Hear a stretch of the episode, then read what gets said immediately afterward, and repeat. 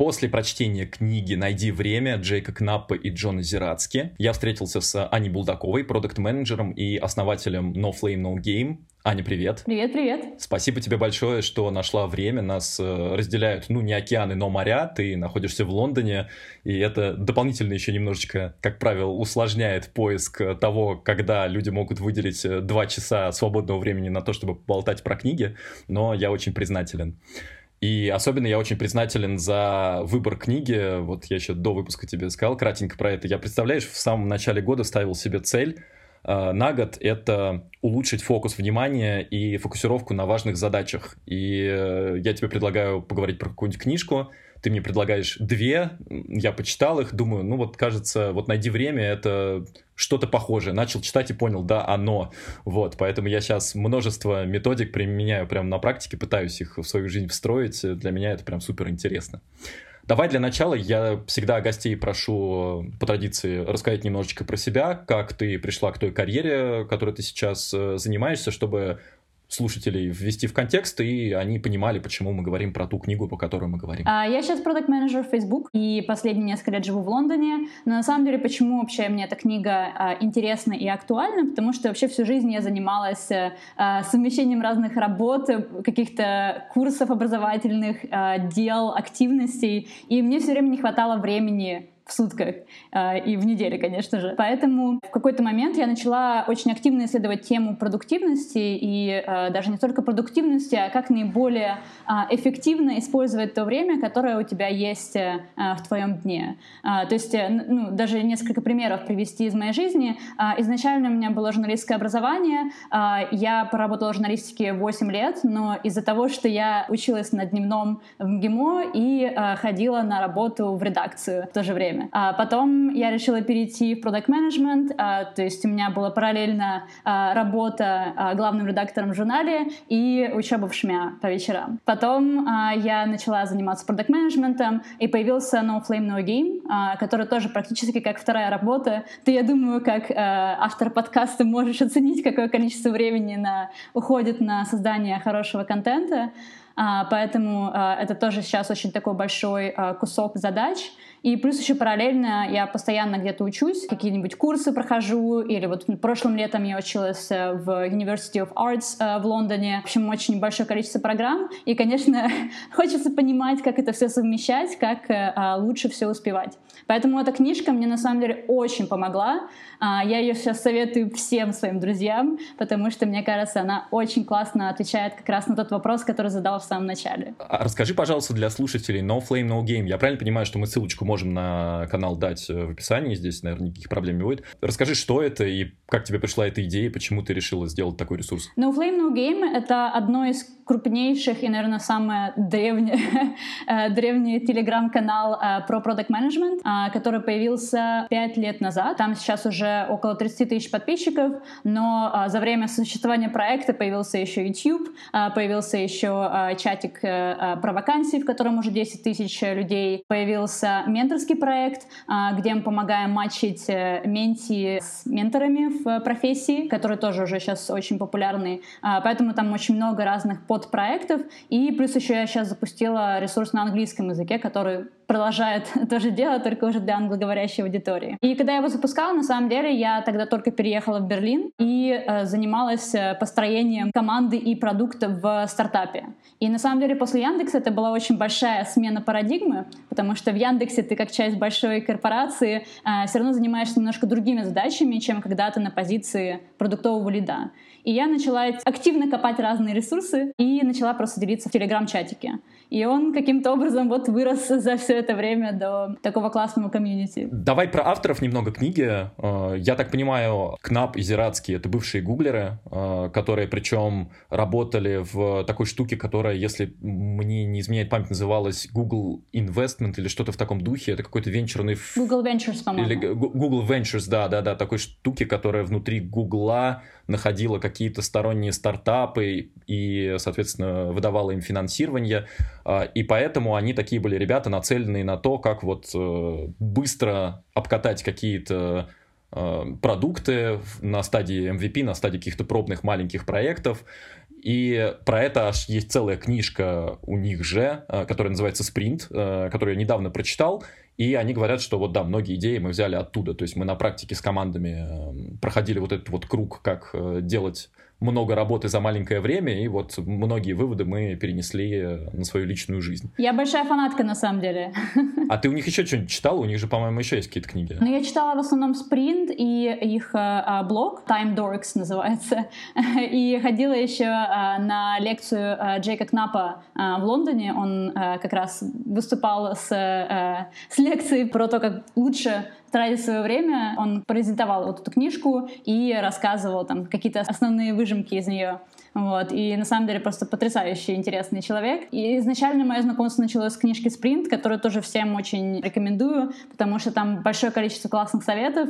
И, как ты подметил, очень многие вещи перекликаются на самом деле, как ты подходишь к организации жизни, как ты подходишь к организации своего проекта и продукта. Это как, знаешь, я в какой-то момент времени, когда немножко больше стал заниматься продукт-менеджментом, понял, что ты неминуемо начинаешь паттерны рабочие переносить на личную жизнь и пытаться таким же образом э, решать какие-то личные проблемы. Давай про книгу. Попробуй в двух словах рассказать, что для тебя книга «Найди время», в чем ее суть и какие главные идеи. Я могу даже в одном слове.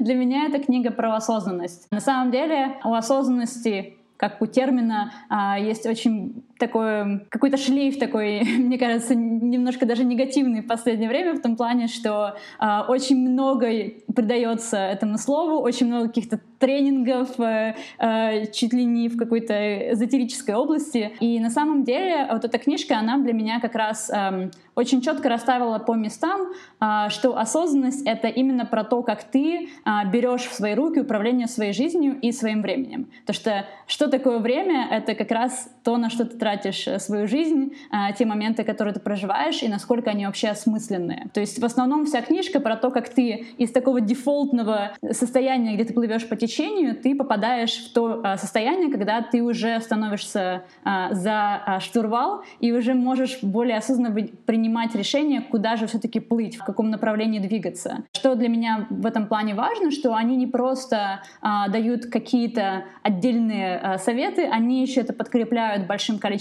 исследований, и они дают некоторый фреймворк, а, который можно легко потом перекладывать на свою жизнь. То есть, э, что здесь классно, что они проявили эмпатию к своим пользователям, потому что люди, читающие книжку про недостаток времени, вряд ли найдут кучу времени, чтобы а, эту книжку прочитать и применить советы. Но настолько она легко читается и настолько хорошо эти советы ложатся на а, твою ежедневную рутину, что, в принципе, не составляет труда какие-то из этих вещей начать пробовать. Знаешь, такой еще более ultimate версия вот этой книги. На самом деле, мне недавно порекомендовали почитать Криса Бейли «Мой продуктивный год». И, вот она прям, если слышала, она вот, это прям ultimate версия «Найди время». Э, там тоже сбор советов, он э, год занимался тем, что пробовал различные практики на своем опыте, писал про эту книгу, э, и у него в каждой книге написано, сколько займет время прочтения этой главы. То есть такой, знаешь, прям совсем, чтобы упороться окончательно.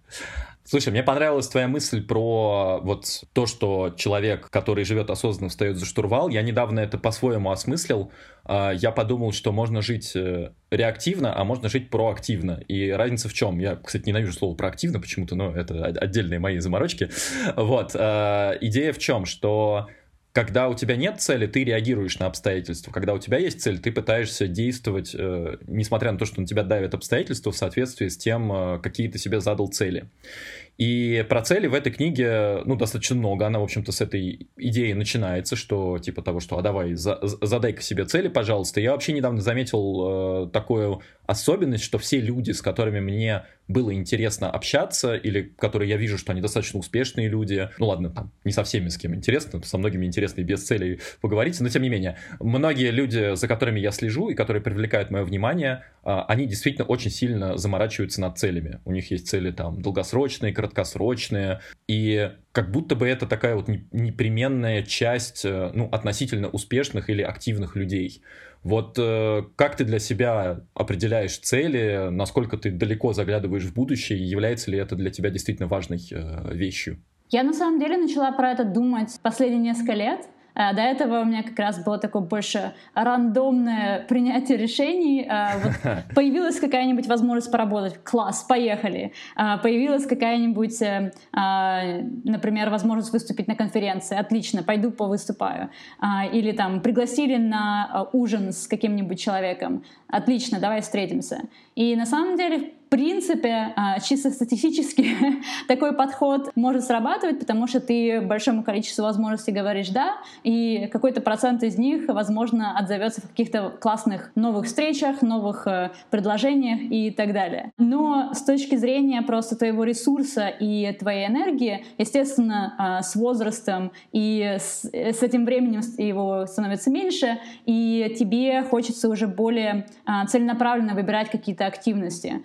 И а, как раз несколько лет назад я начала как раз а, заниматься а, постановкой целей, то есть я сейчас а, примерно, у меня есть некоторая система, а, если интересно, можем про нее поговорить, но если кратко, то я ставлю цели на год и потом декомпозирую до условно уровня недели. И это, естественно, такая постоянно обновляющаяся система, потому что что было верно год назад, может быть совершенно неверно там через несколько месяцев, но все равно это придает некоторую форму а, моему году и дает понимание вообще, на чем мне стоит фокусировать силы. Это я недавно, ты мне напомнила, вот буквально там пару дней назад послушал подкаст Андрея Сибранта, если знаешь, кто это, наверное, знаешь, ты же в Яндексе работала, конечно, да? Да, конечно. Вот, и он э, как раз говорил про траектории, что когда люди выбирают какую-то финальную точку и говорят про карьерную траекторию, что они излишне замыкаются на каком-то одном пути, а все может пойти по-другому. Но вот здесь вот помогает вот то, что ты сказала, когда у тебя постоянно есть итерации и пересмотры. В книге, собственно, авторы предлагают э,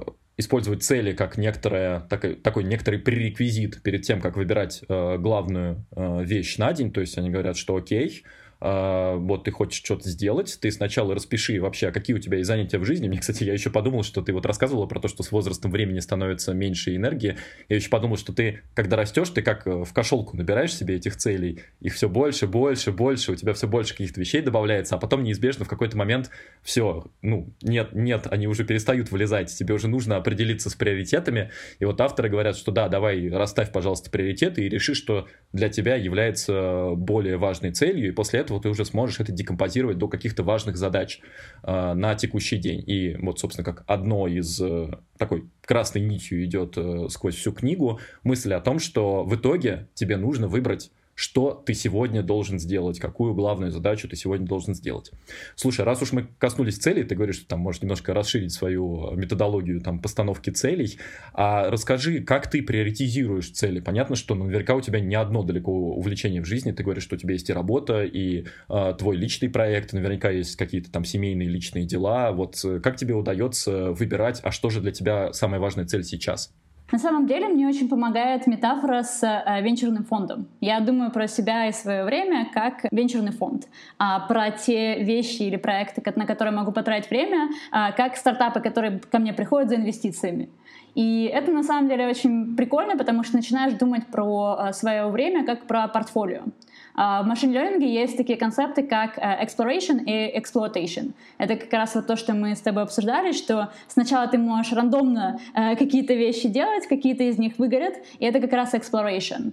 А exploitation — это когда ты условно нашел, что ты там классный в продукт менеджменте и вот ты в эту вот цель постоянно бьешь. И, собственно, с этой точки зрения я подхожу как раз к организации своего времени, потому что а, мне не хочется замыкаться исключительно на а, тех вещах, в которых я уже там достигла какого-то успеха или которые уже идут на мази. А, мне хочется еще исследовать, что я могу еще поделать, потому что а, всегда есть какие-то вещи, которые там условно в твоем бакет-листе или которые просто давно хотелось попробовать, на них хочется находить время. С другой стороны, есть какие-то вещи, которые тебе в долгосрочной перспективе приносят сложный процент, когда у тебя накапливается уже экспертиза, какой-то э, интересный опыт, и ты можешь это все максимизировать, э, и, естественно, это тоже нужно учитывать. И поэтому, когда я думаю про как раз вот свое время, я условно, во-первых, прикидываю, какие активности у меня exploration, какие exploitation, сколько я хочу процентов э, уделять каждой, каждой категории. А, и потом уже начинают думать просто в разрезе категорий, которые для меня важны, куда я вообще хочу прийти через какое-то время. То есть это не, не какая-то директивная прямо цель, а, если это, конечно, не бакет-лист, там, не знаю, прыгнуть с парашютом. Скорее какое-то состояние, которое я хочу достичь. Например, там, не знаю, через несколько лет мне хочется быть э, достаточно автономной и гибкой с точки зрения моего времени и самой выбирать, какие часы я работаю, какие я не работаю. Ну, это пример такой вот цели может быть. И потом, э, если ты это понимаешь, для тебя это важно, ты это начинаешь уже потихонечку трансформировать в какой-то экшен-план. То есть э, где мы находимся сейчас и как все-таки сделать реальностью то, к чему мы стремимся. Э, как раз процесс написания целей, он постоянно проходит через этот процесс. Это ну, такое сначала исследование вообще общего пространства, на что потенциально можно тратить время, потом а, попытка организовать это все в какие-то категории, то есть это а, исследование или эксплуатация, а, и потом уже а, саб-категории, которые объединяются по а, каким-то тематикам, которые важны. Мне, кстати, понравилось, что я в последнее время вот такой замечаю паттерн, его можно так, мне кажется, назвать как продуктивность 2.0, мне кажется, такая в определенном смысле, что э, люди пытаются запихнуть не э, кучу дел в единицу времени и придумать, как бы так вот вместе все замешать, чтобы все-таки чего-то успеть, а скорее как фокусировать внимание действительно на самом важном.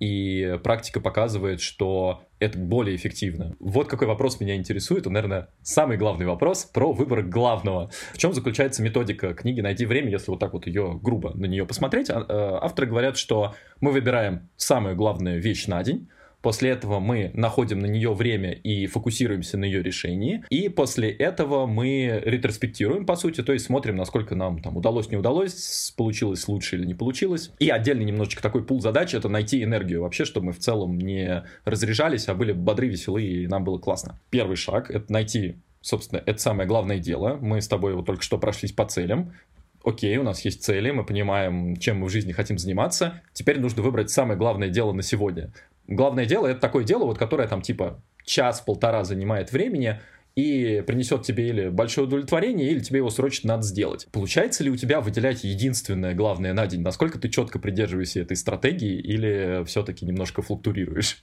На самом деле, вот с момента, когда я прочитала эту книжку, я неотступно просто пытаюсь этому следовать. И те недели, когда я это не делаю, у меня просто реально я замечаю, во-первых, и время потрачено впустую, что я недовольна результатами своей недели, и меньше энергии, потому что ты бегаешь между разными разными митингами, и в итоге не получаешь того результата, которого ждешь. То есть, э, э, что я делаю? Я в пятницу вечером, вот сейчас как раз э, мы с тобой разговариваем, я это сделала на следующую неделю, э, села, посмотрела на свой календарь и забронировала себе просто блоки времени э, по там один-два числа как минимум, и написала для них такой лейбл, что я хочу в эти блоки времени сделать. Просто если я этого не делаю, во-первых, мне как менеджеру в календарь начинают прилетать огромное количество митингов, на которые ты должен как бы по дефолту пойти. Во-вторых, ты просто а, вот в этом потоке задач теряешь а, суть, что самое важное тебе нужно сделать на этой неделе. И из-за этого может страдать и команда, и ты сам, и, в общем, это совершенно становится не, не, неэффективно. Мне, кстати, понравилось, что там тоже э, ребята предлагают несколько методик, как вот находить время на главное, и там разные есть способы. Один из них это так жестко э, загрузить все в календарь, и вплоть до того, что я вот общался недавно с одним э, коллегой, своим руководителем, он сказал, что он вообще все расписывает в календарь, то есть у него вот каждое, там, типа, поиграть с ребенком в календаре, там, не знаю, сходить к врачу в календаре, просто вот это сплошной календарь, потому что он говорит, для него это как раз выбор. Он, типа, выбрал, что он в это время делает вот это. А когда ты как бы ничего не отмечаешь, то это иллюзия выбора. Тебе кажется, что ты будешь выбирать, а на самом деле к тебе прилетят какие-то задачи, и ты чего-то будешь делать. Я не настолько радикально, наверное, к этому подхожу, то есть мне кажется, что у меня есть такие вот, типа, свободные промежутки времени, но я начал довольно давно выделять, да, тоже там по часу-полтора времени и выделять его, ну, условно на главное, но я, кстати, не записываю заранее, что я буду делать. У меня было два выпуска назад разговор про книгу, которая называется Getting Things Done, и я вот скорее по ГТД живу, то есть у меня есть э, списочек важных дел, которые у меня выписаны в отдельной колонке, и я просто на день их перетягиваю, когда подходит соответствующий день. А в начале недели формирую этот список главного, то есть что же я за неделю хочу, в принципе, успеть сделать.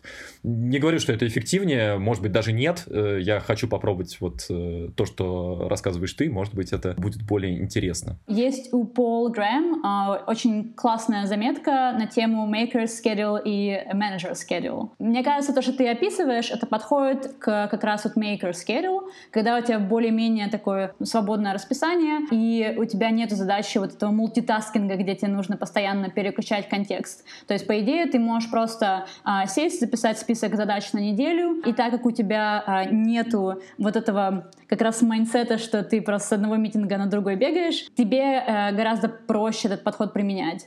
А, когда у тебя а, там, с 9 до 6 просто вплотную заполнен календарь, у тебя просто не остается другого выхода, потому что а, иначе, во-первых, свободное время займут, во-вторых, тебе просто будет сложнее переключить контекст. Когда ты не подумал заранее про то, как сгруппировать свои блоки митингов и куда впихнуть вот этот слот, чтобы он логично, логичным продолжением был для этих митингов, ты потратишь, наверное, половину этого времени на переключение контекста и вспоминание понимание, чего же ты там хотел делать в это время.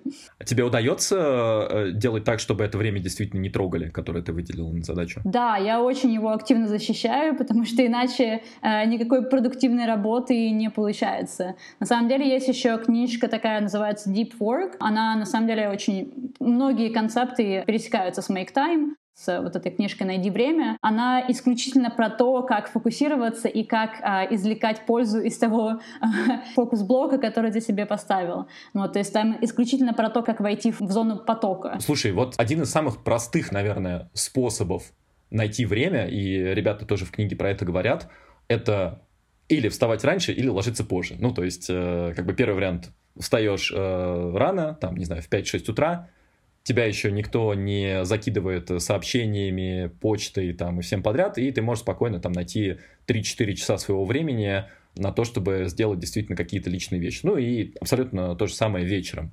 А, как у тебя обстоят дела? Пробовал ли ты экспериментировать с тем, чтобы переносить э, активные часы на утро или на вечер? Я абсолютная сова, поэтому у меня с утра ничего, ничего не получается. Я пробовала вставать раньше, но на самом деле это не очень продуктивное для меня время. И опять же, прошло через какое-то количество итераций, чтобы это осознать и принять, что а, с утра у меня продуктивно работать не получается. Поэтому у меня, да, э, активность происходит вечером, а, то есть э, там после шести начинается как раз время для каких-то своих личных дел и занятий. Еще на самом деле очень прикольно для меня сработала а, вещь с тем, чтобы а, делать какие-нибудь э, развлекательные активности вечером после работы, а какие-то а, более мозгозатратные активности переносить на выходные. Потому что обычно какой, а, какой подход, что ты на выходных отдыхаешь, а потом выходные все пролетели, блин,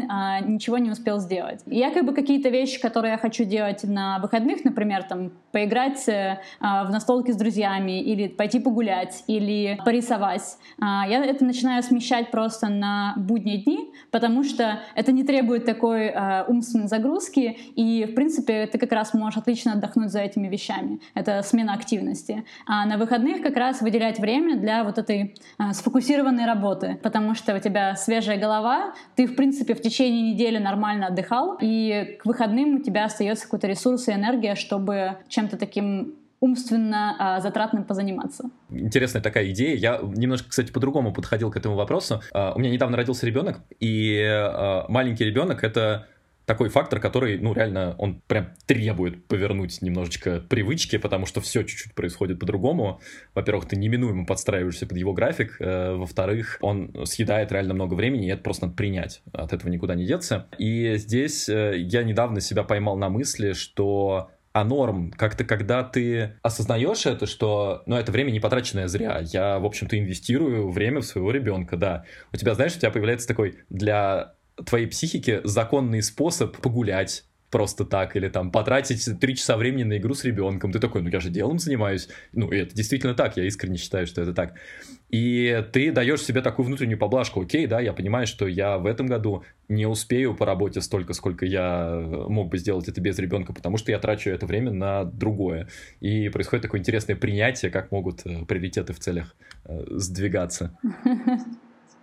На самом деле, э, вот так поработав э, за границей, я замечаю, какая большая разница в менталитетах между многими культурами. Например, в русской культуре, в американской культуре есть вот эта вот как раз вещь про достигаторство, про то, что нужно обязательно время использовать эффективно, просто вот каждую минуту тебе нужно что-то делать. Если ты, например, не знаю, на уроке в школе отвлекся и начал там мечтать о чем-нибудь, тебя сразу же приструнивают, возвращают в реальность. То есть э, у нас, мне кажется, есть какое-то такое а, ожидание, что нужно реально как-то отчитаться потом от, про то время, которое ты использовал. И на самом деле на этом сыграли очень многие соцсети, потому что ты не проводишь время а, бесполезно, ты там, не знаю, не думаешь о чем-нибудь, а ты там, не знаю, получаешь вдохновение какое-нибудь или новую информацию. Мозгу это тоже нравится, потому что это такой хороший, практически бесплатный приток эндорфинов. Есть э, культуры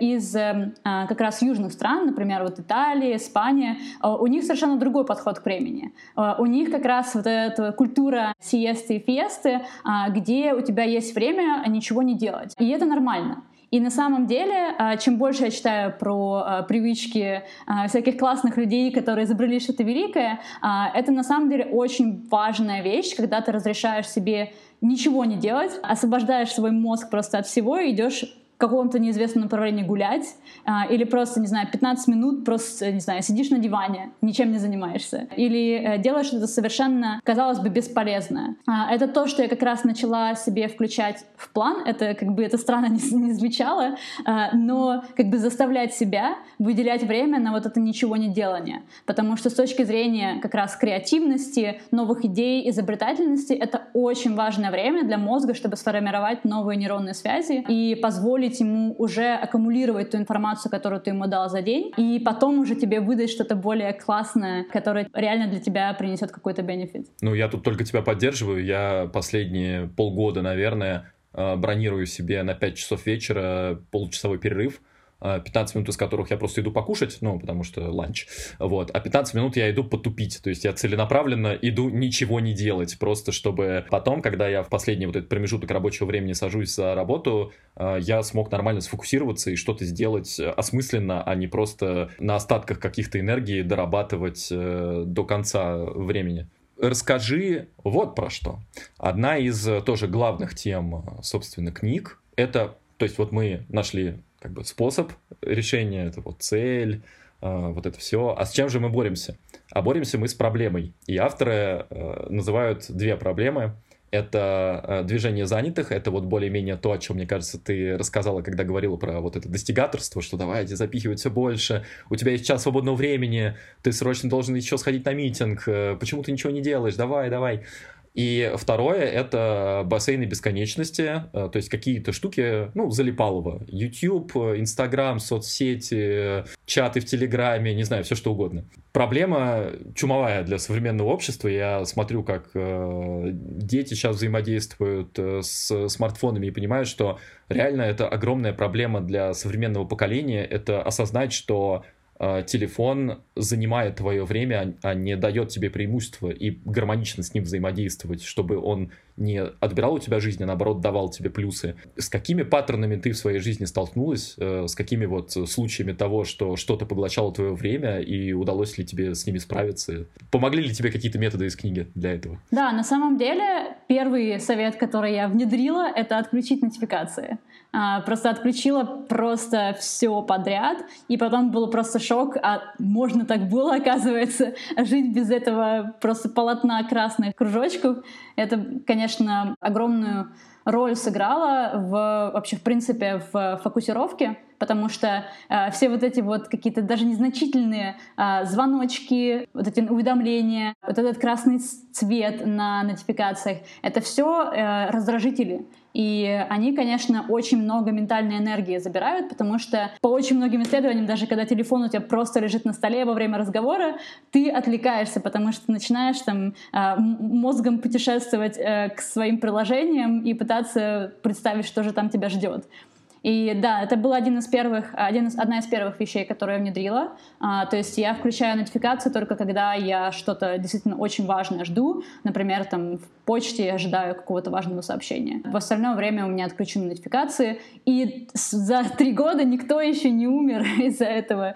А, никто еще не, э, не пострадал. Поэтому всем от чистой души рекомендую также сделать, потому что вот это ощущение срочности, это на самом деле такое навязанное а, ощущение. Никто не пострадает, если там даже целый день вы им не ответите. А вторая вещь, которую я делала, а, на самом деле я очень а, активно создаю контент, как в Телеграме, а, так и, например, в Инстаграме.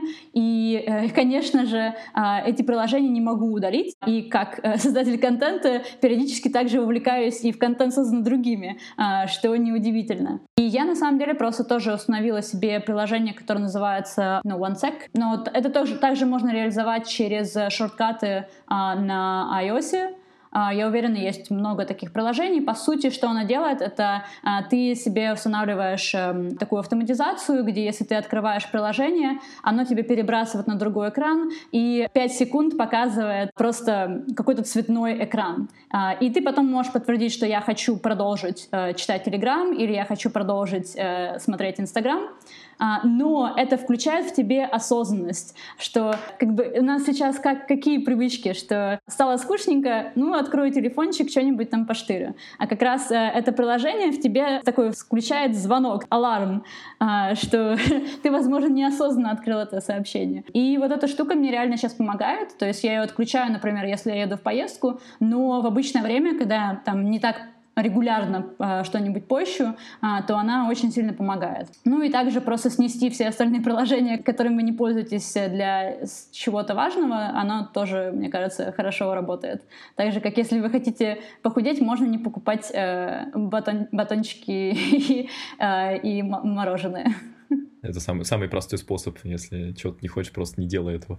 А, не, вернее, не так, там, не, не то, что не делай этого, а э, как бы тоже э, авторы книги там, начинают практически с этой фразы, что нет смысла пытаться себя дисциплинировать, попробуйте поменять окружение условно. То есть в этом смысле они вот там вторят, наверное, различным книгам, которые про привычки, что если вы хотите сформировать привычку, дело не в дисциплине. Попробуйте построить вокруг себя системы по умолчанию так, чтобы они работали на вас, а не против вас. То есть хочешь похудеть, Просто не покупай домой сладкое. Хочешь э, не заходить в Инстаграм, удали его с телефона. Ну, условно, то есть вот как бы практика такая. Я в итоге сделал вот что. Мне очень понравился совет про пустой первый экран. Я себе сделал, ну, не совсем пустой, а полупустой первый экран на мобильном телефоне. И за счет этого, когда я открываю телефон, я вижу полупустой экран, и у меня сразу включается вот эта лампочка так. Сейчас, стоп, а что я сейчас хочу сделать? Экран пустой, он намекает тебе на то, что не надо открывать сейчас вот какую-то ерунду, которую ты хочешь открыть. Это как классно. Я тоже такое сделала, но у меня э, мозг натренировался через э, несколько месяцев находить э, это приложение, потому что я на самом деле э, приложение, э, которое как раз таки штырительное, запрятала на там третий, четвертый экран, и все равно через э, там какое-то время мозг довольно быстро обучается до них добираться все-таки э, за несколько кликов. Поэтому пришлось еще дополнительные какие-то вставлять э, препоны. Но вообще, мне кажется, да, это прикольная, прикольная штука. Мне еще очень понравился у них совет, э, чтобы переключать все в ЧБ. А, на iPhone это делается тремя а, нажатиями на, на кнопку запуска а, и переключается в ЧБ. И на самом деле это реально очень влияет на то, хочешь ли ты вообще потреблять контент. Потому что мозг тоже начинает такой, что такое странное происходит, и начинает более осознанно. Что-то скучно. Да-да-да. Мне понравился еще совет вообще от э, авторов, что в целом скучайте, что это нормально. Интересный, кстати, вопрос у меня был про почту и мессенджер, э, про отключать уведомления, мне кажется, это вообще вариант по дефолту у всех людей, которые хотят сохранить здравый рассудок в современном мире.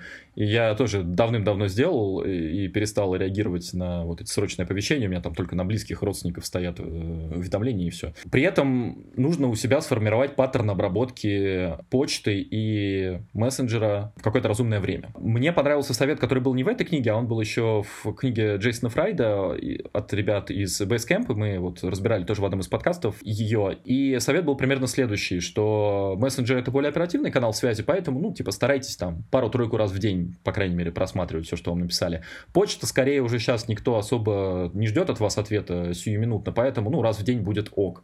А, вот как ты а, справляешься с потоком информации? У тебя еще и как бы есть работа, а есть твое дело, и понятно, что у тебя тредов наверняка какое-нибудь неимоверное количество. Как получается их окучивать? Ну, на самом деле тут помогает, во-первых, э, некоторые нормы, то есть разграничение, э, в каких средствах связи ты ведешь какую коммуникацию.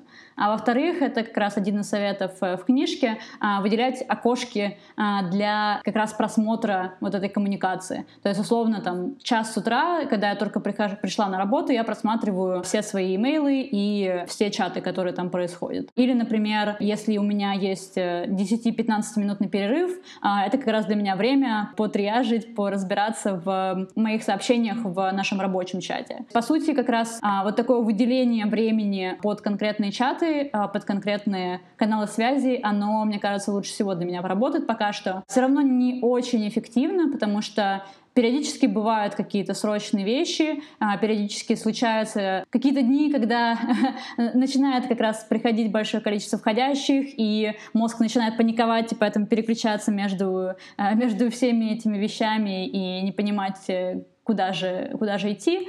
А, в такие моменты я обычно просто беру лист бумаги и просто вот на лист бумаги тупо записываю, что же мне нужно сделать.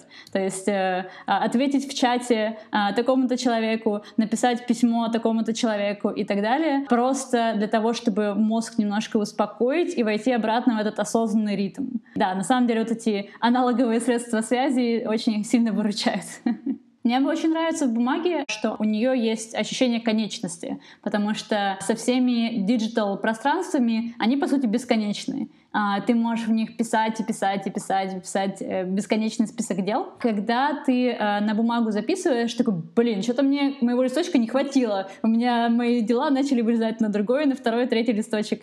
И ты начинаешь уже просто для мозга это более ценное осознание, что э, что-то у тебя как-то много дел получается. Надо бы приоритизировать. И плюс еще, ну, мне лично, это мое личное ощущение, мне просто нравится ощущение в конце дня сесть, закрыть открыть э, ноутбук и пописать, э, записать какие-то итоги дня, написать, что я хочу сделать завтра. Это просто как такой э, ритуал завершения рабочего дня, э, где ты немножко отключаешься от этого пространства виртуального и переключаешься обратно в как бы домашние, э, домашние свои собственные дела, потому что сейчас, особенно с ковидом, это переключение между работой и домом, оно особенно сложное, и для меня как раз вот это работает как такой сигнал к завершению дня. Слушай, хороший, хорошая история, да, и мне прям захотелось с этим поэкспериментировать.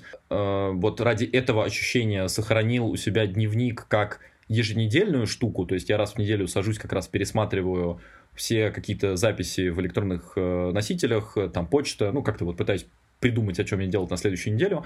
И как раз э, пытаюсь объединить э, весь опыт за прошлую неделю в дневничке. Но вот история про переключение контекста, она мне очень понравилась. Слушай, а что ты делаешь, когда ты вот, вот не суета, а если ты понимаешь, что, ну, прокрастинируешь, не знаю, не можешь себя заставить вот э, взяться, ты знаешь, какое дело тебе делать, ну вот не можешь, отвлекаешься на что-то другое, выпадаешь. Ну, бывает же наверняка такое, мне кажется, у всех такое бывает. Как ты с этим справляешься? А вот здесь, мне кажется, опять важна очень осознанность, потому что прокрастинация очень важно понимать причины. И как мы уже говорили, прокрастинация иногда это хорошо. То есть иногда это такое пространство для мозга по ничего не делать, поотдыхать, немножко набраться сил а, и потом выдать просто за, за раз какую-то классную работу. Потому что, по сути, даже мне нравится аналогия с мышцей, потому что а, если ты постоянно тягаешь гантельки по 2 килограмма на протяжении, там, не знаю, 8 часов, а, то ты, естественно, Э, на девятый час с большим трудом поднимешь что-то побольше. А если ты, например, какое-то вменяемое время дал себе отдохнуть, то потом ты можешь 10-15, не знаю, сколько, сколько нужно, поднять э, без труда. И точно так же с мозгом а, ему нужны какие-то периоды отдыха. Иногда прокрастинация — это просто такой способ организма этого отдыха добиться. Но, конечно, бывают и другие причины. Иногда это просто нежелание делать какую-то конкретную работу или подсознательная боязнь, что ты не справишься справишься с этой работой, или какие-то еще другие причины. А, и поэтому, когда начинается прокрастинация, на самом деле это очень классно, потому что ты можешь немножко глубже копнуть и попытаться разобраться в себе и в этих причинах и понять, э, а, что же вообще происходит. Потому что иногда как раз и за счет таких ситуаций появляются какие-то инсайты, потому что тебе нравится делать, потому что тебе не особо нравится делать. А если тебе это не нравится, то это хороший звоночек, чтобы понять, как ты можешь это не делать. Например, как-то оптимизировать процесс или, возможно, поисследовать другие профессии или, возможно, посмотреть на возможность делегации, а, делегирования каких-то обязанностей. И а, для меня это все время такое время инсайтов, скажем так. Слушай, да, правда, это же так примерно и может работать. То есть, окей, ты понимаешь, что ты никак не можешь заставить себя сделать это дело. Во-первых, дай себе прокрастинировать, а не пытайся его начать делать. То есть, окей, просто 15 минут потупи, нормально все будет, не убежит. Вот, а если по-прежнему не получается, осознай, а что тебе мешает, тебе действительно скучно или задача слишком сложная. И дальше, кстати, в книге есть куча советов, уже вот прям можно сначала осознать, а после этого взять, открыть книгу «Найди время» и найти э, всякие способы, которые авторы предлагают. Например, а, к сложной задаче они предлагают ну, абсолютно банальный способ, который в ГТД, вот, например, тоже описан. Возьми и раздели задачу на супер простые, то есть прям распиши, что по шагам надо сделать, вот, и там дело пойдет э, быстрее, скорее всего. Если понимаешь, что устал, ну, типа, отдохни, иди там прогуляйся. Если не знаешь, э, там, чего начать или задача кажется слишком сложной, ну, тоже там есть э, всякие способы, типа, можно, например, понять, а надо ли делать тебе эту задачу, а действительно ли она тебе важна, а может быть тебе может кто-то подсказать, как ее сделать, вот, и дальше ты уже можешь подступиться, ну, то есть осознай проблему, а потом найди решение, получается, как-то так. Это есть такой блог, э, прекраснейший абсолютно, называется Wait, by, Wait But Why, э, и там одна из известнейших э, статей это как раз про прокрастинацию, и обезьянку прокрастинации, вот очень тоже советую. О, да, это просто топовая статья, слушай, точно. Мы с тобой сегодня за выпуск, мне кажется, ссылок наберем просто на, отдельную, на отдельный пост у меня в Телеграме случится, и а, будет э, ссылки из статей, а то все не влезет. А какими инструментами ты пользуешься, кстати говоря, вообще? Вот они там тоже предлагают различные инструменты, в том числе предлагают ссылочку на свой блог и говорят, что вот у них там приведены различные инструменты продуктивности. Вот э, что ты используешь, кроме листка бумаги? А, ты имеешь в виду для того, чтобы трекать э, свою продуктивность? Да, да, ну, задачи, э, как они тебе удаются, может быть, ты используешь что-то как раз для того, чтобы действительно там входить в поток или отмечать, насколько успешно, неуспешно у тебя что-то получилось? Ну, последнее время я очень активно использую Notion. А, в Notion как раз делаю систему целей, и а, мне там просто очень нравится система вот этих вложенных страниц, то есть такое дерево получается, которое хорошо работает для декомпозиции э, годовых целей, задач и там пакет-листа, что-то уже более конкретное на уровне недели. У меня есть календарь. Календарь — это просто то, где я живу, потому что у меня исключительно менеджер schedule, и э, у меня два календаря, получается, рабочий и личный, э, в которых я как раз менеджу свои задачи. И э, все остальное уже происходит непосредственно на бумаге. То есть у меня есть э, а, мой такой планер, в который я записываю просто по дням недели, э, что я хочу делать, и просто такой типа как э, блокнот для заметок и как раз для каких-то тудушек, э, которые мне нужно просто вы, выгрузить из мозга и потом как-то приоритизировать. Вот. И больше ничего на самом деле нету. Я сторонник простоты, потому что если ты начинаешь создавать э, вокруг себя еще дополнительную сложность за счет инструментов, то ты, мне кажется, не упрощаешь себе жизнь. Поэтому я стараюсь, наоборот, как-то минимизировать э, количество, количество всяких инструментов и не переусердствовать с этим. Да, интересно, это еще, знаешь, вот это является барьером к тому, чтобы пробовать что-то новое в этом смысле. То есть здесь вот палка о двух концах. С одной стороны, э, да, хочется пользоваться чем-то простым и легким. А с другой стороны, я вот понимаю, что у меня есть какая-то система, там, которую я выработал, и она в целом как-то работает. Вот. И понятно, что переключение из этой системы на другую, но это огромная затрата и силы, времени, то есть мне нужно привычки, по сути, поменять, как я вообще задачами работаю. И всегда это такой риск, типа, а стоит ли оно того? Окей, ну вот сейчас что-то, в принципе, работает, вот как-то моя там система, я пользуюсь Trello, у меня там есть карточки, все, ну вот, а надо ли это трогать или нет, вот, и при этом слышишь разные там голоса от людей, которые пользуются чем-то другим. Я вот, ты, кстати, рассказала про вложенные листы, я недавно тоже слышал от одного коллеги про вложенные листы, и э, я понимаю, что вот в Trello это сложно делается, и мне этого очень не хватает. Но это вот такой барьер всегда, что ах, нужно много времени на то, чтобы переключаться. Кстати, пока читал э, книгу, отметил э, момент про визуализацию времени. Мне понравился совет. Э, сейчас объясню, чем он мне понравился. Они говорят, что иногда время полезно визуализировать. То есть вот берете там перед собой, не знаю, часы ставите, будильник прям, чтобы он у вас отсчитывал там, значит, время. Я помню э, однажды кто-то мне дал совет про то, что, ну, типа, работа займет все время, которое на нее выделено, поэтому, типа, выдели себе час условно и дай себе задачу за час сделать то, что ты хочешь. И на самом деле ты как-то сделаешь. Вот. Возможно, у тебя накопятся там какие-то следующие задачи, это уже другой вопрос. Но время, оно тебя зажимает вот в эти вот э, границы, и ты работу непременно выполнишь, если очень сильно захочешь. Ну, если это адекватная какая-то работа.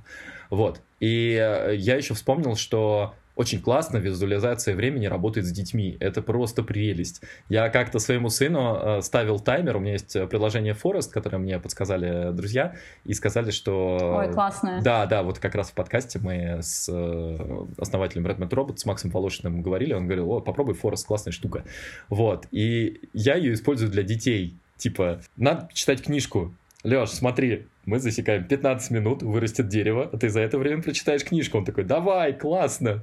Работает обалденно. То есть визуализация времени, вот какая-то такая игровая для детей, э, просто обалденная тема. Вот, всем советую. Огонь. Мне понравилось. Я, на самом деле, с точки зрения визуализации времени еще думаю про рабочие часы. Потому что раньше это была норма, что ты условно работаешь с 9 до 5, Э, там, с 10 до 6. И с приходом стартапов э, и все, всех этих модных молодежных компаний это стало такой архаической, такой немножко э, привычкой, что, ну, типа, это в каких-то только старорежимных организациях эти рабочие часы есть.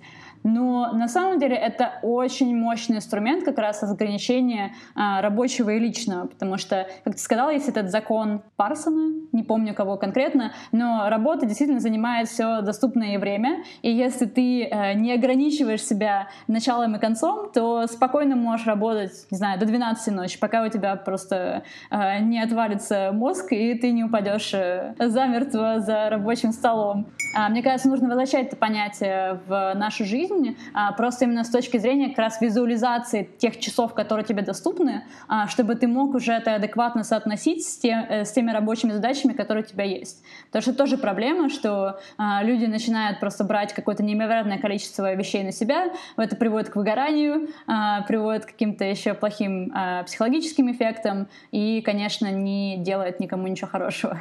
Но это, кстати же, слушай, это же любопытная тема, как э, вот это вот колесо немножко провернулось. То есть мы все ушли от вот этого 8-часового графика в то, что да, я буду работать, не знаю, там по 12 часов. А сейчас э, скорее люди возвращаются, наоборот, вот к этой концепции, что не, я буду работать 8 часов, это более продуктивно, я покажу лучший результат. Интересно, что люди попробовали в целом, как общество, вот эту вот 12-часовую, э, скажем так, э, рабочую, вернее, там, 50-часовую рабочую неделю и поняли, что нет, что-то не работает. Не, моя цель вообще сейчас сокращать количество рабочих часов, в том плане, чтобы за 6, за 4 часа работы успевать делать то, что ожидается с меня за 8 часов. И это на самом деле ментально очень классная штука, потому что начинаешь думать, а как мне оптимизировать процесс? А как мне построить мою работу так, чтобы успеть больше? И э, за счет этого ты на самом деле начинаешь расти как раз в менеджмент потому что это то, чем занимается успешный менеджмент, что э, начинает находить э, какие-то точки роста и возможности делегирования, что тоже дает точки роста для твоих сотрудников.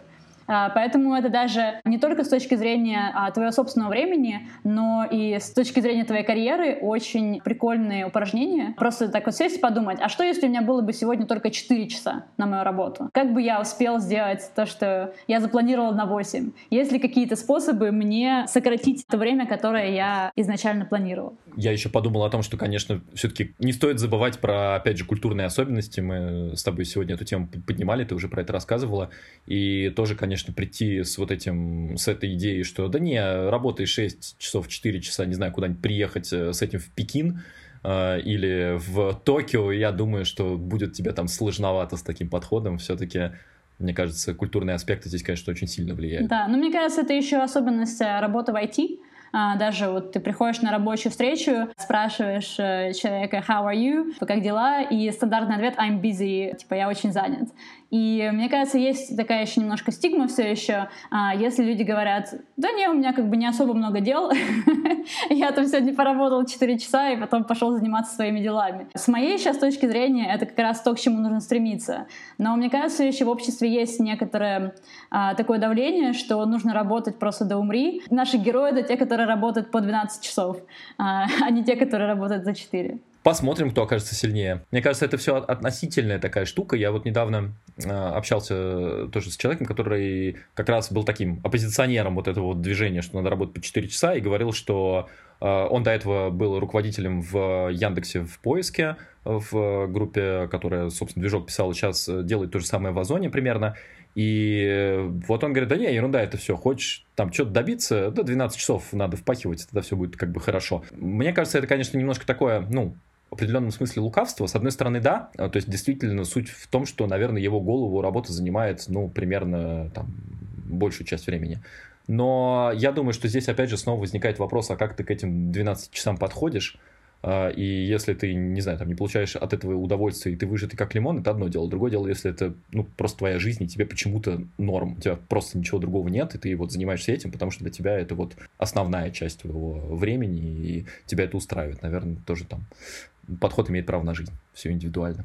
Но я бы сказала, что очень важна диверсификация, потому что когда мы говорим, что ты работаешь 12 часов, э, скорее всего, мы говорим про человека, который выполняет какие-то а, рутинные вещи, то есть делать по дефолту а, ту работу, которая на него сваливается. И если ты хочешь делать по-другому, то тебе нужно выделять какое-то время на принятие решений, а, ну то есть на подумать, а, осознать, а, каким-то образом переосмыслить ситуацию. Тебе нужно выделять время на обучение, а, тебе нужно выделять время на какие-то внешние активности тоже, потому что твоя жизнь не заканчивается этой компанией, а, и, скорее всего, с карьерной точки зрения тебе нужно рассматривать, что дальше дальше. Ну, условно, я работаю тоже там по 12 часов, но не все из них относятся к Фейсбуку, а, потому что я считаю, что, например, а, обучение а, — это отдельная как бы составляющая. То есть это тоже сейчас работа, это то, что помогает мне лучше принимать решения, но это не относится как бы, к тем вещам, которые я ежедневно делаю на работе. Это мне позволяет в долгосрочной перспективе становиться лучшим продукт-менеджером, лучшим менеджером и вообще лучше выполнять свою работу и освобождать больше времени потом для как раз образования, образования, каких-то дополнительных проектов и так далее. Это классно, если э, ты можешь потратить там 12 часов и как раз это все в,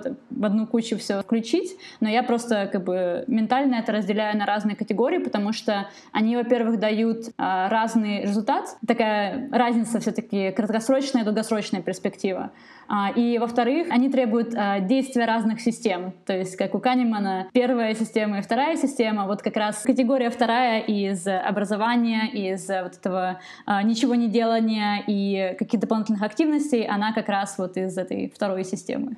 Давай перейдем к следующей теме. Ну, она там предпоследняя, скажем так. Про последнюю я там еще отдельно хотел бы немножко поговорить. Предпоследняя тема называется «Способы увеличения энергии». То есть э, авторы говорят, что окей, там, типа, поработали, сфокусировались но вообще неплохо бы и себя держать в тонусе. Как мне понравилась там была фраза про то, что э, многие профессоры почему-то воспринимают свое тело как подставка для головы. Мы не будем, не будем так делать, и нам кажется, что это неправильно. И они предлагают несколько советов, говорят авторы, давайте будем делать больше движений, и дают несколько топиков, как можно добавлять себе движение. Питание настоящей едой, оптимизировать прием кофеина, покинуть зону доступа, тишина и покой, стремиться к личному общению и высыпаться в пещере. А, шесть таких тем, которые помогают энергии. Тут все как всегда. Сейчас попрошу э, твоих комментариев, что у тебя получалось, что ты использовала. Больше движения. Не знаю, можно таким сейчас этим э, блицем идти. Вот больше движения. А, удавалось ли тебе вносить какие-то коррективы, чтобы больше двигаться? Конечно, да. Я сейчас стараюсь выделять э, на спорт, э, ну, хотя бы там 2-3 раза в неделю заниматься спортом а, и какое-то время в день а, выделять просто для прогулок и, или для какой-то активности, потому что, а, естественно, если сидишь за экраном а, такое большое количество времени, то, как и правильно отмечено в книжке, твоя голова не существует отдельно от тела. Все это взаимосвязано и, конечно, а, очень сильно влияет, а, в принципе, на то, как мозг функционирует. А, это мне очень нравится. У, а, есть такой а, просветитель сэр Кен Робинсон. Он занимается образовательными системами в Великобритании, и у него есть просто потрясающий TED Talk. Всем рекомендую посмотреть. Называется Do Schools Skill Creativity. И там как раз он разговаривает про то, что школы не уделяют много внимания как раз движению потому что большинство фокуса во многих школах, оно на технических науках, немножко на гуманитарных науках, и все время физкультура идет самой последней и неважной.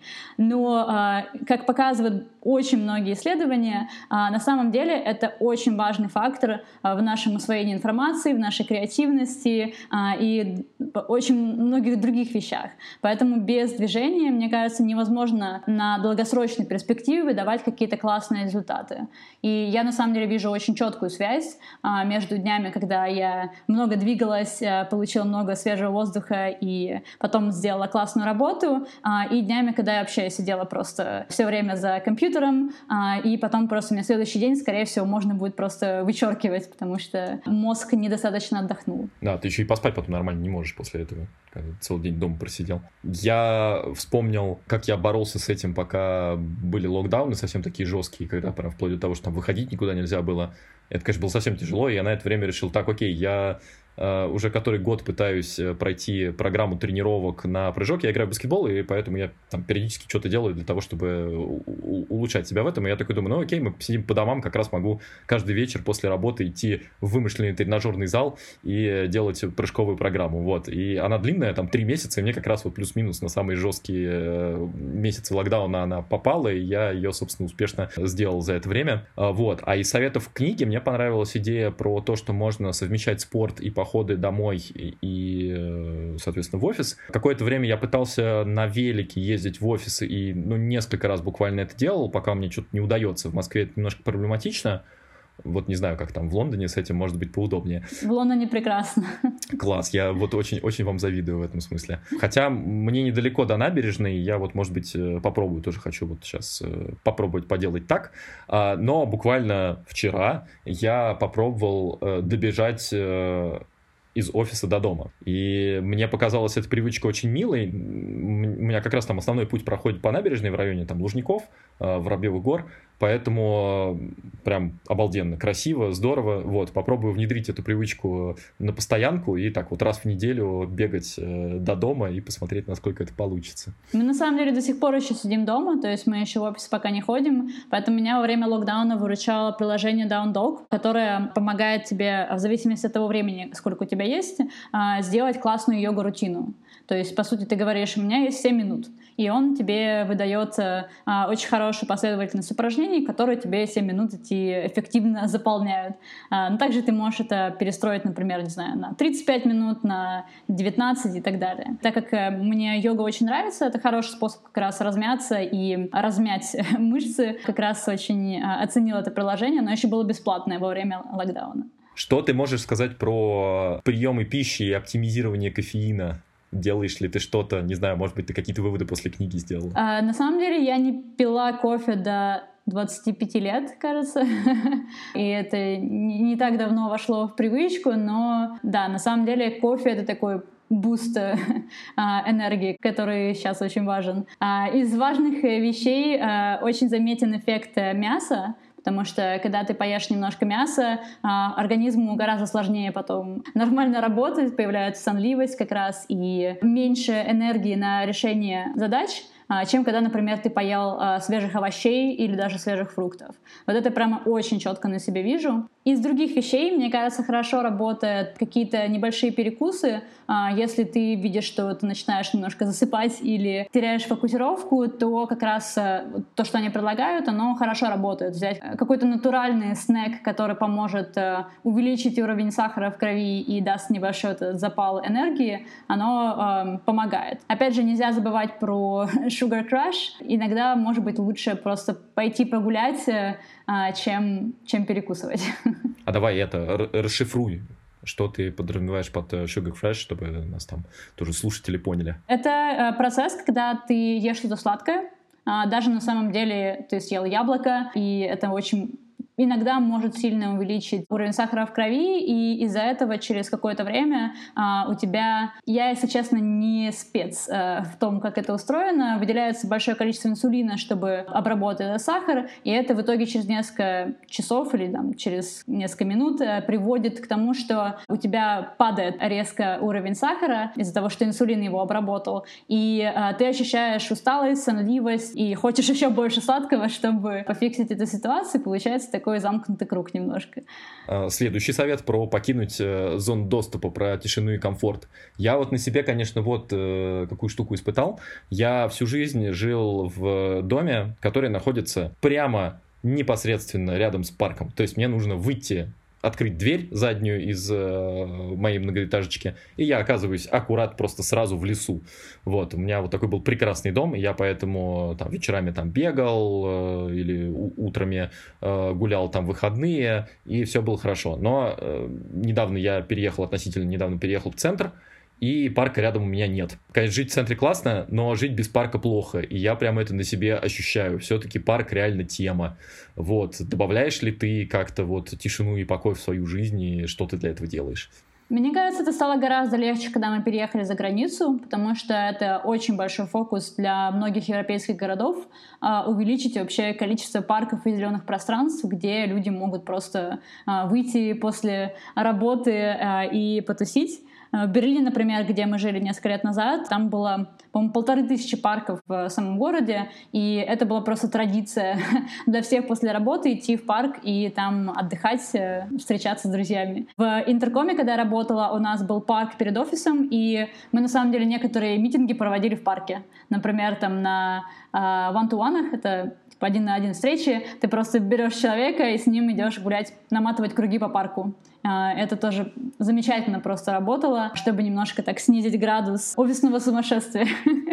И сейчас тоже, на самом деле, все зеленые пространства, они очень помогают э, вернуть немножко спокойствия к жизни. Я тоже, когда, например, а, какой-то был особенно сложный день, выхожу в парк и беру с собой коврик, там можно йогу поделать как раз с даун-догом, можно просто полежать на этом коврике, понаблюдать за, за облаками, понаблюдать за людьми. И это как раз к нашему предыдущему э, разговору про ничего не делание тоже как раз очень помогает вернуть немножко энергию в организм. Я еще недавно все-таки дошел до темы медитации. Я наконец решил, так, все, нет. Я довольно давно хотел погрузиться. Uh, у меня всегда, во-первых, была вот эта вот uh, идея, что раз я начну медитировать, я сразу стану буддистом, uh, срочно начну делать йогу по два часа и не знаю, и потеряю интерес к материальным ценностям. Вот. Потом э, я все-таки в какой-то момент прочитал э, книги э, Голмана и немножко больше проникся медитацией, как некоторой научной штукой. И в книге ребята, вот, «Найди время» Зиратский тоже советует, говорит, что если вам не нравится это слово, поменяйте медитацию на что-нибудь другое. Например, назовите это как тренировка внимания.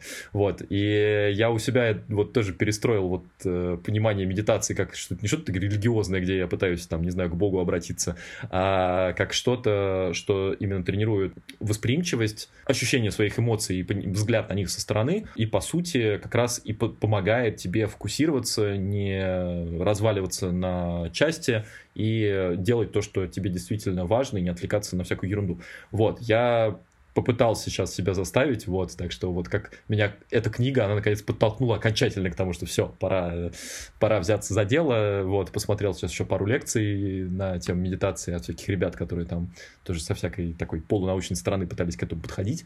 Да, вот. на самом деле несколько лет я прямо активно очень медитировала с помощью Headspace, Конечно. С помощью чего же да. еще? Да-да-да. Ну, еще есть Calm, есть еще несколько русскоязычных приложений. Я в какой-то момент начала понимать, что это превратилось для меня тоже в какое-то достигаторство, а, что появилось, появился уже стресс, что, блин, я этот день не помедитировала, что же делать, как же так? И я начала на самом деле искать возможности просто в ежедневной какой-то жизни а, для медитации, потому что не обязательно именно садиться в позу лотоса и прямо вот собираться с силами, чтобы помедитировать. На самом деле таких моментов возникает в жизни довольно много. Там, не знаю, я иду с работы домой и а, во время этого, например, медитирую, то есть пытаюсь как раз отключить поток мыслей и сфокусироваться, например, там исключительно на дороге. Или ты выходишь в парк и как раз наблюдаешь за облаками и считаешь облака. Это тоже как бы способ медитации. То есть мне очень нравится метафора с э, кувшином. То есть э, изначально у тебя кувшин наполнен водой, и никуда ты эту воду не, не денешь, новую воду не нальешь, потому что он до краев полный. Водичка уже начинает немножко подкисать, и уже такая несвежая. И как раз медитация — это процесс опустошения этого кувшина. Ты выливаешь эту всю старую воду, и у тебя появляется возможность налить новую воду, которая более свежая, более классная, а, и которая тебе как раз э, это как раз э, вот эти новые идеи, креативность, которая начинает к тебе приходить после этого. То есть как раз процесс э, опустошения своего э, мозгового сосуда, чтобы в него начали приходить не какие-то рандомные срочные мысли, а какие-то уже более интересные и важные идеи. Следующая тема из энергии стремится к личному общению. Ну-ка, давай, расскажи, как, как у тебя это получается? Ну, это на самом деле, мне кажется, зависит от человека. Кому-то личное общение дает энергию, кому-то наоборот немножко ее уменьшает. Мне лично общение дает очень много энергии, особенно когда я знакомлюсь с новыми людьми или когда я могу пообщаться на интересные темы, нахожу интересного собеседника, как у нас сейчас, например. Я, конечно, с ковидом очень сильно страдала, потому что а, возможность ходить в офис и с командой вместе брейнштормить, вместе с ними обсуждать какие-то вещи, это, как я осознала уже во время ковида, давало мне очень большую часть заряда. Как раз вот эта вот мотивация и вдохновение от работы, оно приходило во многом из-за вот этого креативного процесса, который происходил с людьми. Поэтому во время ковида я просто начала это замечать э, какими-то рандомными встречами, э, например, э, просто договариваться с какими-то незнакомыми людьми, э, которые почему-то мне кажутся интересными о созвоне. Конечно, это не встреча вживую, но хотя бы какое-то замещение. До этого я организовывала какие-нибудь э, мероприятия, там, метапы на небольшую группу людей, которые тоже там незнакомые, но просто такой, по сути, небольшой клубик собраться и обсудить какую-то тему. И это тоже давало очень большой заряд. Знаешь, э, ты мне напомнила мысль, которую я тоже там в бложике писал у себя, э, что в биографии Стива Джобса приводится его цитата про то, что в офисе Pixar обязательно должно быть очень большое общее пространство, где люди должны случайно сталкиваться друг с другом и делиться идеями. И таким образом такое перекрестное опыление происходит. Я в какой-то момент, когда это прочитал, я подумал, черт, а это же происходит реально так. В чем фишка офиса? Ты когда в офисе, ты зашел на кофепоинт себе чайку налить, и в этот момент пришел какой-нибудь коллега из другого отдела, и он такой, о, а что у вас как? Что вы там делаете? Ты ему рассказываешь, ну вот это, вот это. Он говорит, о, слушай, классно, а прикинь, у меня какая идея была, вот можно вот так, вот так сделать. И ты такой, вау, круто, давай обязательно я про это подумаю, и мы это обязательно сделаем. И это невозможно сделать без вот этих случайных встреч мы не можем всю информацию шерить друг с другом, мы неминуемо что-то теряем, а когда мы встречаемся исключительно э, вот, ну вот в чем проблема локдауна в этом плане, что мы встречаемся исключительно на рабочих встречах ну, не было же практики, а вот сейчас у меня 30 минут перерыв, я просто включу Zoom, и кто-то будет заходить и просто, не знаю, общаться со мной. Ну, почти никто так не делал. Максимум там вечеринки какие-нибудь устраивали вечером, и то хорошо. Вот. Э, и вот эта штука, она очень сильно теряется. Хоть мне и очень нравится режим работы из дома, потому что он дает огромную свободу, он дает тебе возможность выбирать, где ты находишься, что ты будешь делать сейчас. Но вот эта невозможность случайным образом коммуницировать с командами, она очень сильно минусит, и многие возможности теряются, мне кажется. На самом деле, а, продукт, над которым я работаю а, в Фейсбуке, который называется Workplace, пытается решить одну как раз такую вот задачу. В том плане, что у тебя люди делятся какими-то постами, идеями, а, замечаниями, и потом newsfeed это может э, алгоритмически отранжировать и показать тебе самое интересное и релевантное. И как раз, по сути, newsfeed работает как такой офисный um, water cooler, как это называется, um, нет, ну это беседы у кулера, короче. Но это так, по-моему, мне кажется, на русском так и называют, да. Ага. Ну или даже вот э, беседы на кухне, а, в том плане, что ты а, можешь найти, о чем разговаривают люди вокруг вообще всей твоей организации, несмотря на то, что в ней может работать несколько тысяч человек. Facebook пользуется workplace для своей рабочей коммуникации. До Facebook мой муж, он работал в маленьком стартапе, и когда он пришел в Facebook, на самом деле у него было ощущение, что он сейчас гораздо лучше соединен с какими-то идеями и коммуникацией в компании, чем вот в этом стартапе, просто за счет как раз workplace, за счет того, что люди как раз могли обмениваться этими идеями, и оно не оставалось за закрытыми дверьми, а оно как раз э, открыто для всех, где э, любой человек может прокомментировать и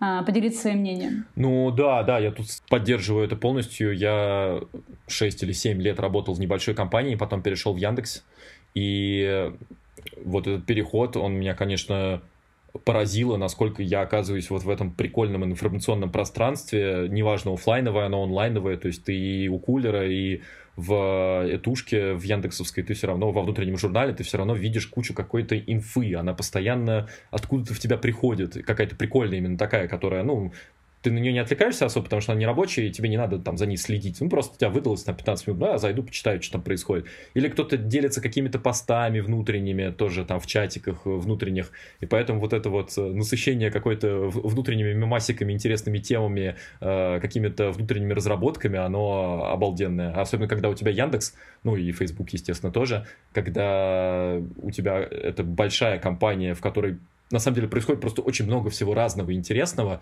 Это неминуемо вот приводит вот к такому обогащению просто информации какой-то прикольной. Это правда. Но на самом деле есть прикольная история про этушку, не знаю, насколько она будет релевантна. А, как раз на этушке я написала, у меня появилась идея про то, как можно сделать какой-то интересный концепт для Яндекс Поиска. А, на а, него откликнулся Костя Горский и сказал, что они уже такое делают. Так мы познакомились с Костей, и Костя потом меня преферил в Интерком. Таким образом я э, оказалась в интеркоме за счет того, что я поделилась этим постом, не знаю с кем, а, на вот этом внутреннем портале. Поэтому да, иногда такие вот рандомные как раз вещи, они приводят потом к каким-то совершенно неожиданным результатам. Это как раз к тому, что мы в самом начале обсуждали по, про exploration versus exploitation. Иногда точнее не иногда, а всегда нужно оставлять задел для вот таких каких-то рандомных и неожиданных вещей.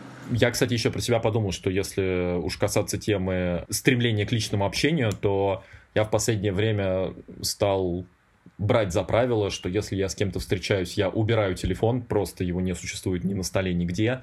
А, мы дома принципиально не используем телевизор, его просто нет. Э, поэтому, когда мы ужинаем, мы ужинаем обычно ну, вот, э, в личном общении или смотрим какую-то конкретную штуку, которая нам интересна через ютубчик, тоже там, а что, вот сегодня будем вот это смотреть, окей, погнали. В последнее время я вообще стараюсь оставлять телефон в прихожей, то есть я прихожу, я его кладу, все, у меня семейное время, я с женой, с детьми, и э, это стало очень сильно помогать, время начинает идти как будто бы медленнее, в целом жизнь становится спокойнее, и оказывается, что, ну, это вот как ты рассказывал про уведомления, что если раньше казалось, что если ты не ответишь, что все срочно, мир сгорит. Вот, оказывается, что нет, это не так, вообще ничего не произойдет, все будет нормально. А, давай последний, последний топик про энергию, выспаться в пещере. А, взяла ли ты какие-то советы для сна? Да, и мне кажется, из всех вот этих вот советов сон — это самая важная составляющая. Вот ты сказала про вот это вот э, колесо 888, и сон там 8 часов. Это реально треть э, твоей, твоего дня и твоей жизни. Иногда даже больше, на самом деле, потому что 8 часов — это фактически фактически сколько ты должен спать, но чтобы попасть вот это вот в нужную зону глубокого сна и получить нужное количество а, рем сна и глубокого сна а, тебе иногда не хватает а, даже 8 часов, нужно больше. Я про это все начала читать, как бы у меня сейчас даже есть вот кольцо, которое трекает сон и которое очень помогло как раз отслеживать какие-то привычки, связанные со сном.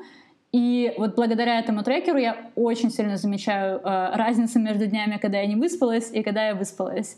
Э, и это оказывает влияние не только даже на работу, а даже на эмоциональное состояние, когда ты чувствуешь себя немножко подавленным или, блин, жизнь идет под откос, все плохо. А когда ты высыпаешься, все наоборот становится гораздо лучше и играет яркими красками. Поэтому сон, конечно, какую-то не, неимоверную роль играет в нашей жизни. Э, очень жаль, что про это не рассказывают рассказывают в школе или в университете как э, такая часть обязательного образования, потому что если бы я это знала когда, например, училась в университете, это бы очень сильно повлияло а, на мой вообще процесс а, распределения времени. А это, знаешь, мне так в последнее время начинает казаться, что вообще в школе не рассказывают многие вещи, которые гораздо важнее, чем э, то, чему в ней учат. Я по поводу сна, мне э, там довольно много разных классных советов, таких там многие очевидные, типа того, что гасите свет э, и все такое. Там есть совет про режим, что не стоит сбивать э, режим сна в зависимости от того, выходные у вас или день типа того, что не, не досыпайте, вставайте плюс-минус тогда же. Э, я вот вспомнил чуть-чуть другую, э, другое мнение, что скорее важно не то, когда вы просыпаетесь, а важно то, когда вы ложитесь, и поэтому приучите себя ложиться в одно и то же время. Вот в книге этого совета нет, а вот я его в последнее время стараюсь внедрять, и мне он кажется более таким практически применимым и даже важным в каком-то смысле. Ну вот меня как раз мое кольцо пингует. Если я ложусь позже, то оно меня ругает и говорит, что ай-яй-яй, нужно было лечь раньше. Просто оно а, показывает очень четкую связь между тем, что ты лег позже, э, чем ты хотел, э, чем ты обычно должен ложиться, э, и потом влиянием на твое качество сна. И точно так же показывает зависимость, например, там, если ты поел попозже, ближе ко времени сна, или, например, там, выпил бокал вина, тоже недалеко от сна. Все это, естественно, оказывает большое очень влияние, но рутина тоже, мне кажется, один из самых важных факторов. Да, я вот э, так очень сильно вообще сократил количество алкоголя у себя в жизни ровно после того, как э, начал обращать внимание, какой у меня пульс во сне. Э, вот там, если даже я что-то выпью, даже реально бокал вина, все равно я вижу, что у меня пульс в покое очень сильно начинает расти. Вот, я, правда, в этот момент немножко себя почувствовал маленьким тамагочей, которому часы говорят, а теперь надо делать вот это, но в целом результат, э, конечно, был впечатляющий.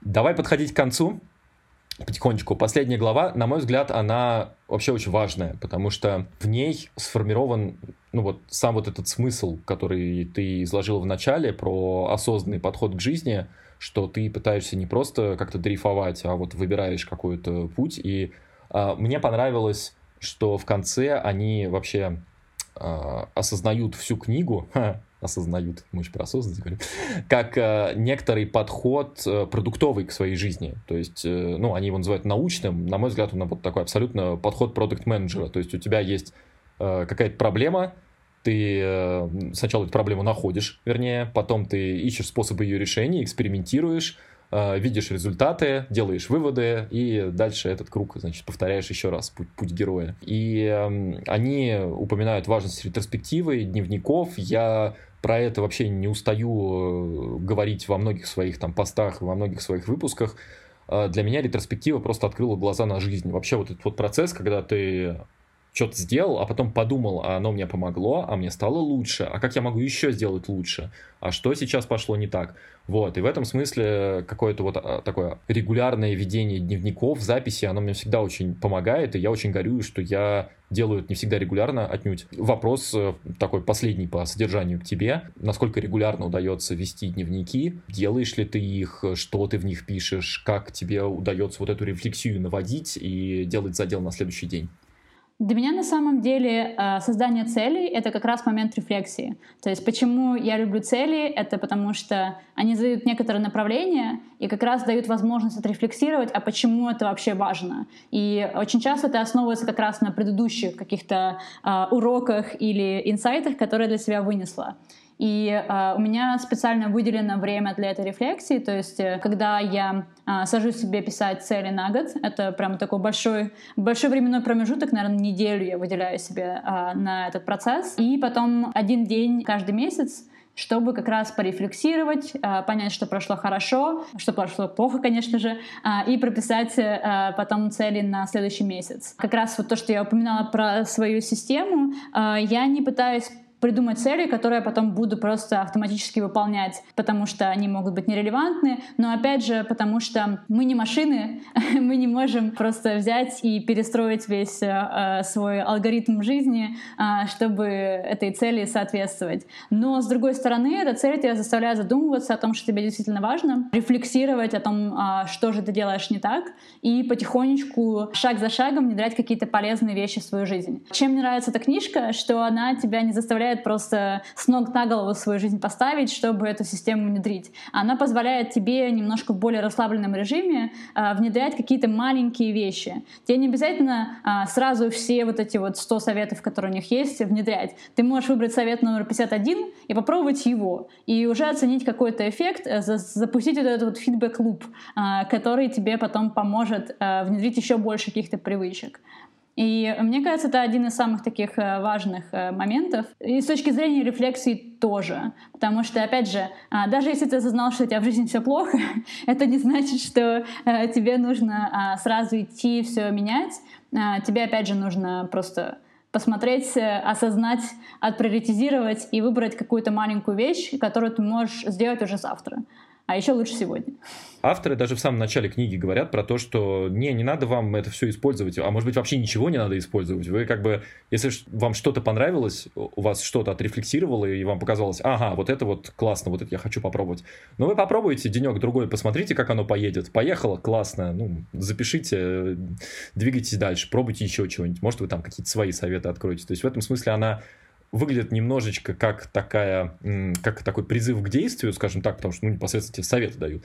Но к этому надо, конечно, правильно относиться, и авторы всячески стараются это правильное отношение привить. То есть они говорят, что не, это ни в коем случае не руководство к действию, это наши выводы. Давай напоследок, э, Ань, твое слово, расскажи чего-нибудь, может быть, про что мы забыли или на что ты хотела бы обратить внимание. Может, ты хочешь что-то прорекламировать, рассказать э, там, про свой канал. В общем, э, тебе слово, расскажи про что угодно, что тебе хочется рассказать. Ну, мне кажется, во всей этой теме продуктивности одна из самых важных вещей а, — это не забывать, что все люди индивидуальны. А, именно поэтому все проекты по созданию приложения для трекинга привычек и какой-то продуктивности, они все фейлятся просто потому, что а, каждый человек индивидуален, и каждому нужно свое. И это как раз вот то, что мы с тобой обсудили, что нету какой-то серебряной пули.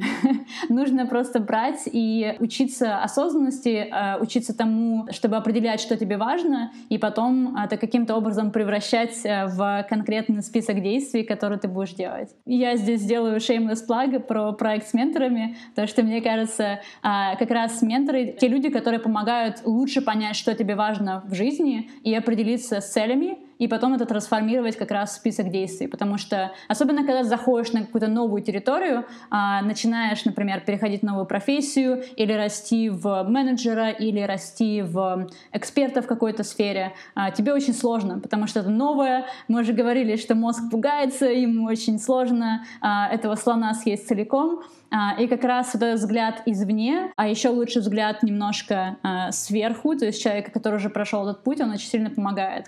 Поэтому меня чисто на персональном уровне этот проект очень драйвит, и я просто э, любому человеку, кто хочет понять э, и определиться с тем же, что же это самое главное мне нужно делать в мой день, э, как раз найти, найти себе ментора, потому что это тот человек, который может помочь. И дать немножко больше структуры и понимания в жизни. Да, слушай, меня этот проект очень привлек, я у тебя его, ну вот, собственно, я на канале No Flame No Game на него обратил внимание, и он меня прям очень сильно заинтересовал. Может быть, вернусь к нему когда-нибудь. А, очень, очень классно, не, выглядит прям очень, очень сильно, я вот для себя очень, хорошо понимаю, как это работает. Мы Э, с женой стараемся быть друг для друга в каком-то смысле такими менторами, то есть мы себя заставляем вот так друг с другом себя э, немножко заряжать на какие-то вещи, там тоже друг другу рассказывать, а что получилось, что не получилось, вот, и это очень сильно работает даже вот, даже вот так. Давай закругляться, спасибо тебе большое, мы тут на час сорок наговорили, но мне кажется, эта тема бес, бесконечная, про нее можно... Это да. Про нее можно вообще, мне кажется, про, про каждый этот топик еще можно по часу подкаст записать, вот, э, мы постарались так уложиться в тайм-слот и упаковать это все-таки в какое-то грамотное повествование. Надеюсь, что слушатели не заскучают. Это был подкаст после прочтения. После прочтения книги «Найди время» я встретился с Аней Булдаковой из проекта No Flame, No Game. Ссылочки обязательно все дадим, конечно же. Еще раз, Ань, спасибо тебе за то, что выделила время, и мы с третьего раза нашли эту возможность пообщаться. Очень получился добрый и позитивный подкаст. Э, давно у меня, мне кажется, таких не было. До следующих встреч, друзья. Э, пока. Находитесь в каналах, в чатах, слушайте меня на YouTube, где угодно, в подкаст-приложениях. Везде буду вам рад. И особенно, если вы будете писать какие-нибудь комментарии, это всегда очень приятно и интересно. До следующих выпусков. Пока-пока.